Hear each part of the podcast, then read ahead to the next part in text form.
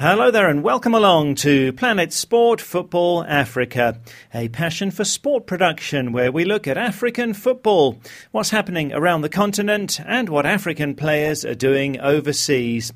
I'm Steve Vickers in Harare, Zimbabwe, joined by Solomon Ashoms in Abuja, Nigeria, and by Stuart Weir in the UK.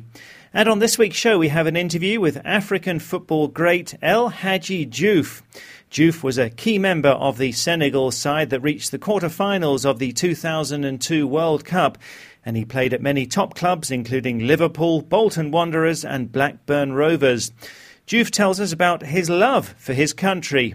I always believe we come in here for, for, for the mission and I was here to, to, to playing football, to, to put in myself, me and my generation, to put in Senegal on the map of the world.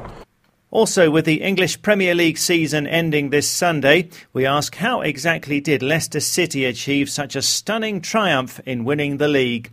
We hear from Leicester midfielder Andy King. I think we've got a real hard working group ethic and togetherness, you know, everyone works for each other. That's coming up later, but uh, we start on a sad note as two Cameroonian players have collapsed and died in the space of a few days. Dinamo Bucharest and Cameroon midfielder Patrick Ekeng has died at the age of 26 of a suspected heart attack after collapsing on the pitch during a game in Romania. Then, a few days later, we heard news that the goalkeeper of a Cameroonian women's side died after collapsing during a warm up session. Janine Christelle Jomnang, also 26, became ill before a club match in southern Cameroon and she died on her way to hospital. Uh, very, very sad, Solomon, and it makes you think of the great Cameroon international midfielder Marc Vivien Foé, who also died after collapsing during a Confederations Cup match against Colombia in France back in 2003. Steve, it is indeed very unfortunate because Africa has lost quite uh, a lot of players when it comes to uh, you know players losing their lives on the pitch because of one reason or the other, especially health reasons. Uh, Marc Vivien Foé from Cameroon is definitely the, the highest uh, profile of them up. He collapsed on the pitch, and uh, was as a result of uh, what they call hypertrophic cardiomyopathy. Uh, and, and that's very difficult for, for Cameroon. And there was also a Nigerian who died in Sudan, Endurance Idahor, playing for a club side in Sudan. He died as a result of uh, circulatory collapse from heart attack. He died on his way to the hospital. And the most prominent Nigerian to, to lose his life actually was way back in, in 1989, a player called Samuel Okwaraji who uh, died uh, due to congestive heart failure in the 77th minute of a World Cup qualification game against Angola at the Lagos National Stadium. And he was very prominent, one of the first players to uh, play for Nigeria with the Red Locks and very skillful midfielder number 10. It is also good for us to note that some of the reasons for, for their death are preventable. You know, it is sad that Africa is losing uh, so many players from that, and uh, there's other players that, that play locally across the continent that we're not aware of. But how do we prevent it? If uh, some of these reasons are preventable, how do we prevent it? How do we make it? It is it is something that we really look at and, and really ask ourselves that look, what do we do? How do we deal with it? Well, just last month we had a First Division player here in Zimbabwe who collapsed and died in action, and there have been several such cases over the years here. Uh, the agent of the late Dinamo Bucharest and Cameroon midfielder Patrick Ekeng uh, said in reaction to Ekeng's death that uh, better medical facilities are needed to stop the deaths of players on the pitch. Uh, he says that every stadium should have a mini hospital to treat emergencies such as heart attacks. Uh, as I said, Ekeng was playing in Romania. But uh, really, with the financial challenges that many clubs and leagues have around Africa, uh, that you might think sounds rather unrealistic. But maybe at least it's achievable to have well equipped and well staffed ambulances at matches. Okay, well, on a brighter note now, here on Planet Sport Football Africa, there was a fabulous party atmosphere at the King Power Stadium last weekend as Leicester City were presented with the English Premier League trophy.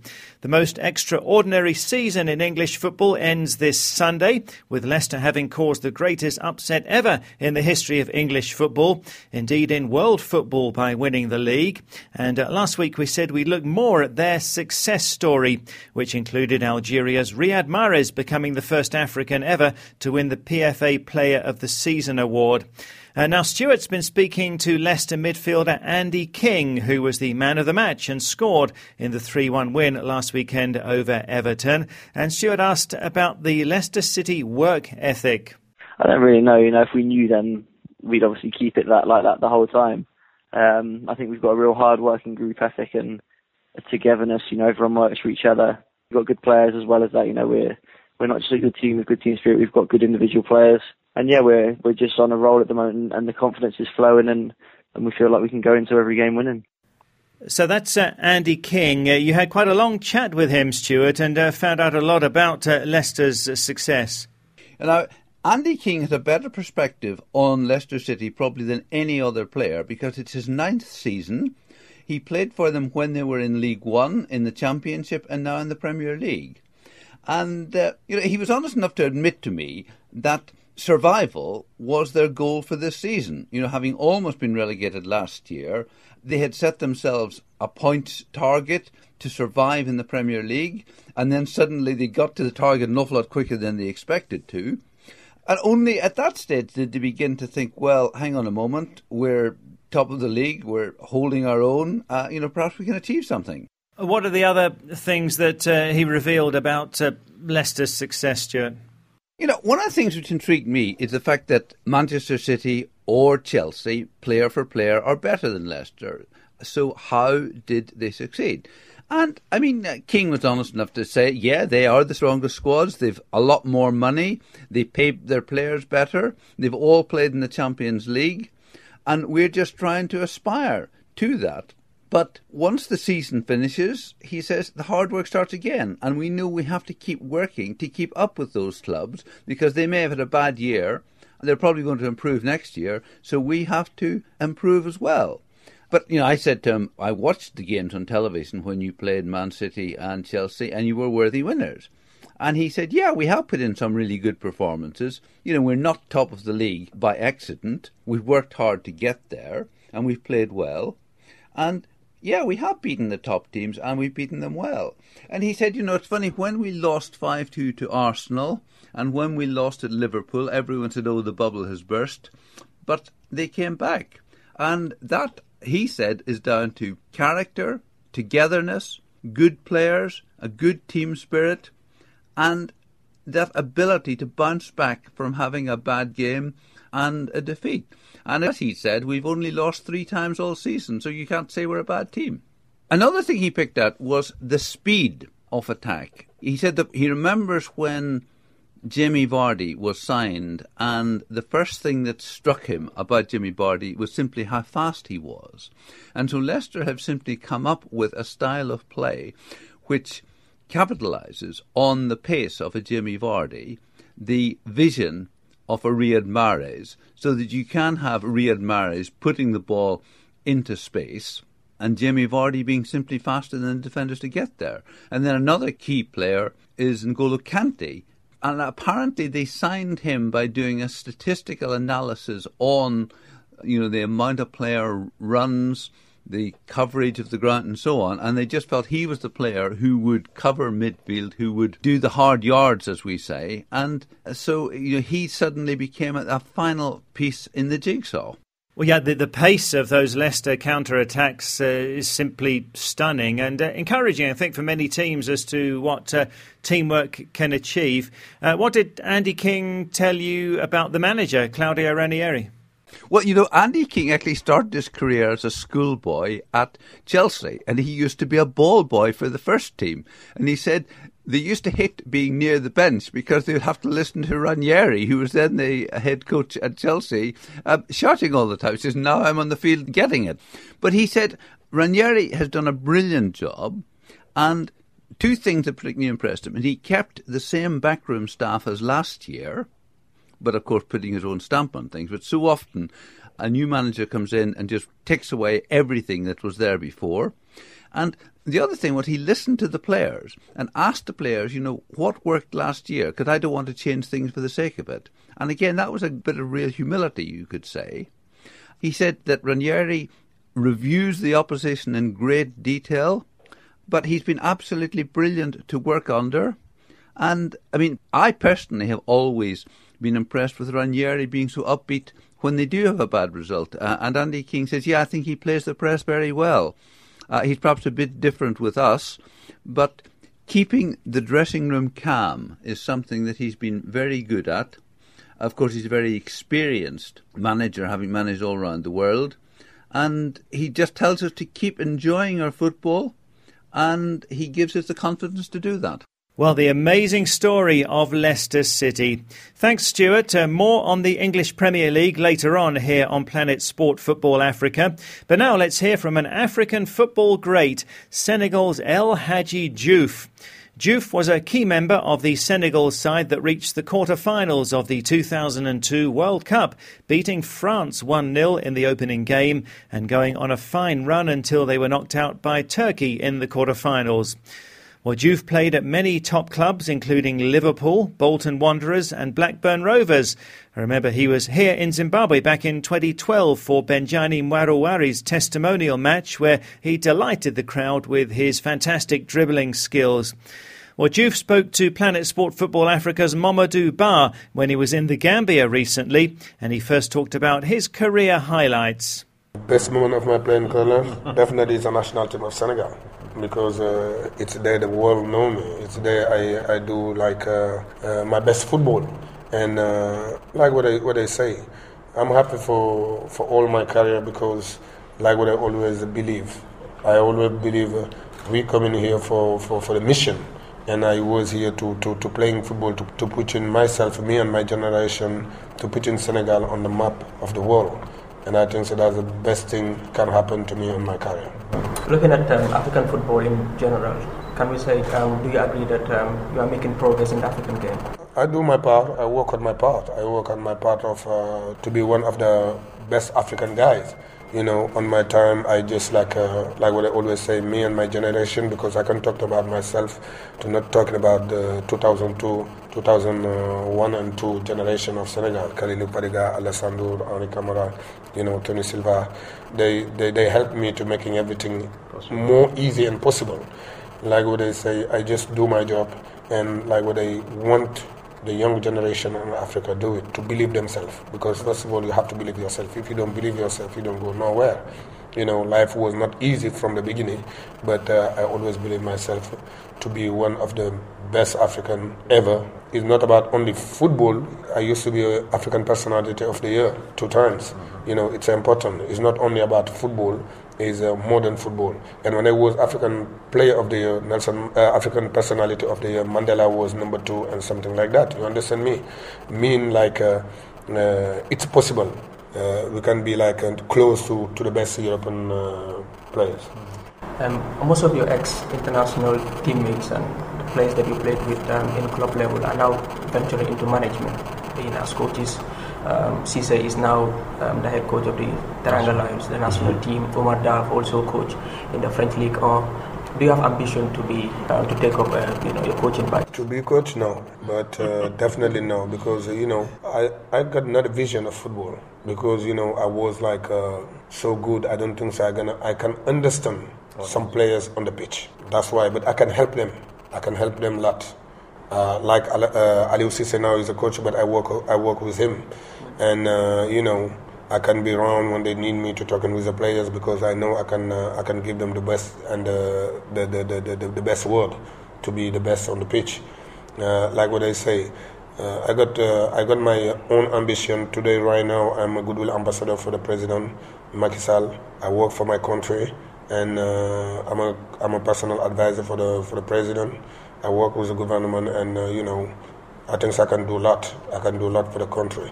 But if uh, if you want to do something for our country, is is not only about football.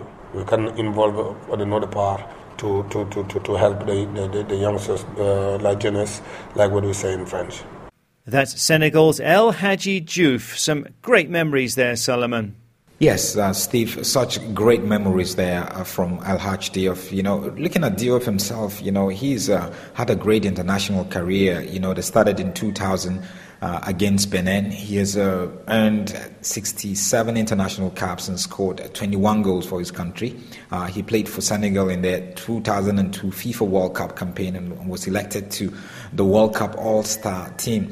And Senegal really did so well, and uh, him and his other colleagues like Henri Camara led Senegal to the quarterfinals victories over France, a 1 0. They beat Sweden 2 1, and Senegal eventually lost in extra time to Turkey. Uh, and also, the, you know, we know the great Senegalese squad who were runners up in the 2002 African Cup of Nations. It was a great time for Senegalese football. It was a, a, time that Senegalese football really flourished with great players, individual players, and also a great team uh, spirit, a team that played together reminded me so much of the Leicester team that won the recent English uh, Premier League. Their coach, also the French coach Bruno Metsu, uh, who is late now. That era really inspired a lot of other younger players that are playing football today. That we look at them and see them, and it, it will be really great for us to experience that again. Well, no doubt about his talent, but uh, I have to say that uh, Diouf did have a lot of issues with discipline as a player, didn't he? Yes, Steve. Diop's uh, professional career has at times been overshadowed by controversy. First in France, he was involved in succession of minor transgressions, and uh, his first club had to, uh, you know, move him over to Rennes, where he was convicted for driving without a license and was involved in a car crash. And then he moved to England, and during his early Premier League career, Diouf was involved in several incidences where he spat or allegedly spat at fans and opposition players. Uh, in uh, 2002, he was accused of spitting at West Ham fans while warming up as a substitute for Liverpool during a game at Anfield. And so there were so many incidences. He was arrested uh, and charged with uh, motoring offences in Manchester in uh, 2010. Uh, in Scotland, when he moved to play for Rangers, you know, in February 2001, Diouf became embroiled in an argument with Celtic captain and he is a very great and talented player uh, who uh, allowed part of his character, you know, to overshadow his skills and, and talents. I feel he's one of the most skillful African players uh, to ever come out of uh, the continent.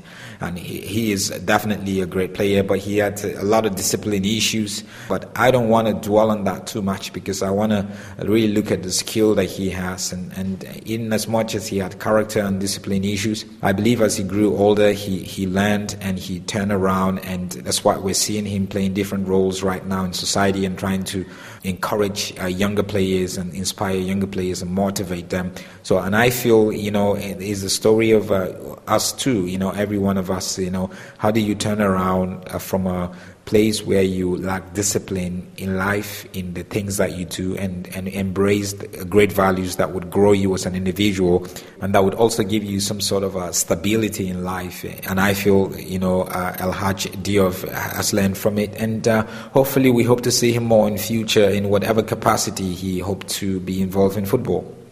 Well, interesting that Diouf is talking of having a greater responsibility in life than uh, being a football coach. He talked of being a former African Personality of the Year in the past and also being able to impact society, being an advisor to players and being a personal advisor to Senegal's President Macky Sall. We also heard recently that Liberia legend George Weah is going to run for the post of President of Liberia, trying for a second time. Uh, it does show, uh, Solomon, that some footballers can have a great influence in society. It is important. I feel, you know, as a football player, you get to travel the world, you get to work under different leadership personalities and you get to learn different uh, cultures and with that kind of knowledge and with that kind of experiences that you get it's always important that you really come and, and, and, give back. You know, you've learned to work with people, uh, people that you have differences, cultural differences, religious differences, people that you differ in so many different ways. You've learned to uh, put your nation first, to be patriotic. And I feel any football player who's been part of the system should have some sort of a role to play, to contribute to, to society, uh, to do one thing or the other that would really help uh, to not just grow football, but grow society uh, with the experiences and knowledge that uh, they've acquired. Well, thanks a lot, Solomon. And uh, certainly El Hadji Diouf was a player who added a lot to African football. And on WhatsApp and on Facebook this week, we're asking, what are your memories of El Hadji Diouf's playing days? And how good was he? Send us a WhatsApp about El Hadji Diouf to plus four four seven nine double five two three two seven eight zero. That's plus four four seven nine double five two three two seven eight zero. Or go to our Facebook page, Planet Sport Football Africa, and tell us about your memories of El Hadji Diouf's playing days. Well, this is Planet Sport Football Africa, brought to you by Passion for Sport. And have you downloaded our new app yet? Well, if you missed the show, you can listen anytime on our app. And to download it, go to the Play Store or the Apple iTunes App Store and enter Planet Sport Football Africa. Uh, then, once you've got the app, you can listen to the show there. In fact, there are over 130 episodes of the program there on the app, all available on demand. You can also listen to the show on our website. That's planetsportfootballafrica.com. And you can follow us on Twitter at planetsportfa. Well, still to come on the show, the latest from the English Premier League. But before that, uh, some big news in African football is that the CAF Champions League and the CAF Confederation Cup will be expanded next year, and the group stages will have 16 teams instead of eight teams.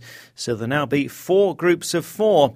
Now, that's something that uh, Solomon and I have said on previous programs was really needed because the level of competition in the Champions League is so tough, and it's been very hard to get to the group stage stage with just eight teams featuring. So now the Champions League and the Confederation Cup expanded to 16 teams. Uh, that means more countries and more teams will get a chance to feature in the group stage. Well, now we turn to WhatsApp and to Facebook. And two weeks ago and last week, we asked you for your nominations for the top three Africans in the English Premier League this season. So here's some more suggestions. Uh, firstly, Sunkari Danso in the Gambia says, My three best African players in the Premier League are firstly Sekou Kouyaté from West Ham, because he's been playing week in, week out. Of his consistency and reliability, I mention him. Uh, secondly, Diafra Sakho, also from West Ham, because he's been considered as one of the best strikers in the Premier League this season. And thirdly, Andre Dede Ayew from Swansea. It's no surprise to see him on my list because he always makes African people proud of him and proud of themselves.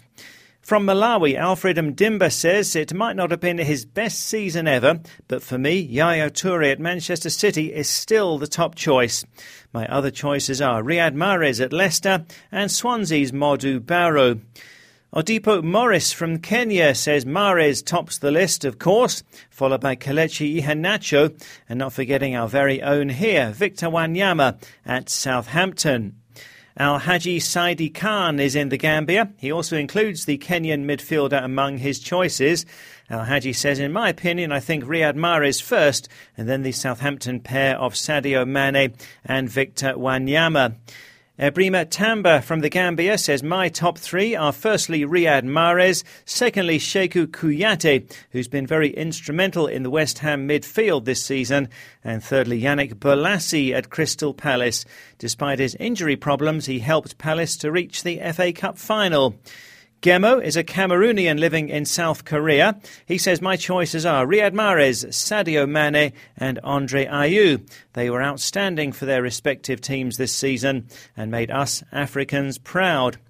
Emmanuel in the Gambia says, My top three are Riyad Mahrez, Andre Ayew, and Wilfried Bony. The reason I select Bony is because he had playing time and did a great job at a great team like Manchester City. Paulus David in Namibia says his top player is Riyad Mahrez, followed by Sadio Mane and Yannick Bolasie. And Sumana Kole in the Gambia speaks for many when he says it's hard to pick the top three, in my opinion, as all the African players have done a good job this season. But I'll go for Mahrez, Sadio Mane, and the young Man City striker Kelechi Iheanacho. Saido Ba in the Gambia says my choice is Yaya Toure, Andre Ayew, and Papi Cisse at Newcastle. Uh, Baturu Barrow and Kaboy in the Gambia have both chosen the same three players. That's Mahrez, Sadio Mane, and Andre Ayew. While Malik Guy says my three are Mahrez, Mane, and Diafra Sakho. And after winning the PFA Player of the Year award, it's no surprise that Riyad Mahrez features highly in the choices for the top three African players. Saja in the Gambia is another fan who picks the 25 year old Algerian midfielder and says, My other two choices are Andre Ayew and Yaya Toure. And finally, Sidhu Organ Jobate from the Gambia says, My top three are Riyad Mahrez, he was outstanding for Leicester, Sadio Mane, who's been good throughout the season, and thirdly, Andre Ayew of Swansea. He's energetic and has got a lion fighting spirit. And uh, finally, Sidhu says, watch out for Mo Barrow and Kelechi Iheanacho next season. And Barrow and Iheanacho are the Swansea and Man City players who've both made big strides forward this season. And next week on the show, Stuart will be highlighting his most promising players of the season. So we'll see who he mentions there. Well, thank you so much for all of those comments. Uh, always uh, appreciated and great to hear from you. Uh, this week on WhatsApp and on Facebook, we're asking, what are your memories of El Hadji Diouf's playing days and how good was he? El Hadji Diouf of Senegal, Liverpool and Blackburn. What are your memories of him? Send us a WhatsApp to plus four four seven nine double five two three two seven eight zero. That's plus four four seven nine double five two three two seven eight zero or log on to our Facebook page, Planet Sport Football Africa. Well, let's stay with English Premier League football and go back to Stuart Weir in the UK. Uh, Stuart, the season ends on Sunday, and most of the big issues affecting the top and bottom of the table have now been decided. Yes, indeed. And Sunderland are the big winners at the bottom of the table. You know, Sunderland went into their last two games, odds on to be relegated, and they won both of them. First of all, beating Chelsea 3 2, and then beating Everton 3 0, which means that they survive and Newcastle and Norwich join Aston Villa in the Championship next year. And again, one has to pay great tribute to Sam Allardyce, who was appointed manager of Sunderland in October, and in the transfer window brought in three African players. And when they beat Chelsea, Wahbi Khazri from Tunisia, signed from Bordeaux, got one of the vital goals. And the star man, as they beat Everton, was the Ivorian Lamine Kone. So much so that the fans were chanting, Ole, ole, ole, Kone, Kone, Kone. And again, a player signed in the transfer window from Lorient, not one of the top teams in French football uh, by any means, but Sam Allardyce saw him as somebody who could shore up the defence and come up with the occasional valuable goal. Now, the only unresolved matter is who will join Leicester City, Tottenham Hotspur, and Arsenal, who have already qualified for the Champions League. And the fourth place will be between Manchester City and Manchester United. At the weekend, Arsenal held Manchester City to a draw, while Manchester United won at Norwich, which put Manchester United in the box seat, needing only to win their two remaining games. But then Manchester United lost at West Ham in a cracking game, and Manchester United were leading 2 1 with 17 minutes to go, but West Ham finished up winning 3 2. That means we go into the last weekend with Manchester City simply needing to win at Swansea, and they are in the Champions League. Manchester United at home to Bournemouth need to win that and hope that Man City do not win their game. And finally, Steve, you know, we know about all the overseas managers in the Premier League Claudio Ranieri at Leicester City, Louis van Gaal at Manchester United, and so on. But where are all the English managers?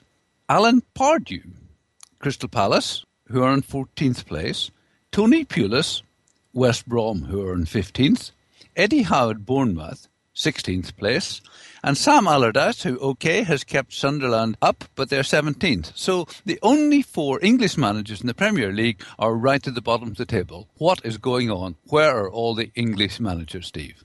Well, such an international flavour in the English Premier League, but uh, yes, uh, good question. Should those English managers be doing better? Thanks so much uh, for that, Stuart. Uh, that's it for the show for this week. But on uh, Facebook and WhatsApp, we're asking, what are your memories of El Hadji Diouf's playing days? And how good was the Senegal winger? And how much did you love to watch him uh, back when he was at his peak? Send us a WhatsApp to plus four four seven nine double five two three two seven eight zero. That's plus four four seven nine double five two three two seven eight zero. What are your memories of El Hadji Diouf? Well, from me, Steve Vickers in Harare, from Solomon Ashoms in Nigeria, and from Stuart Weir in the UK. Thanks a lot for listening. And Planet Sport Football Africa is a passion for sport production.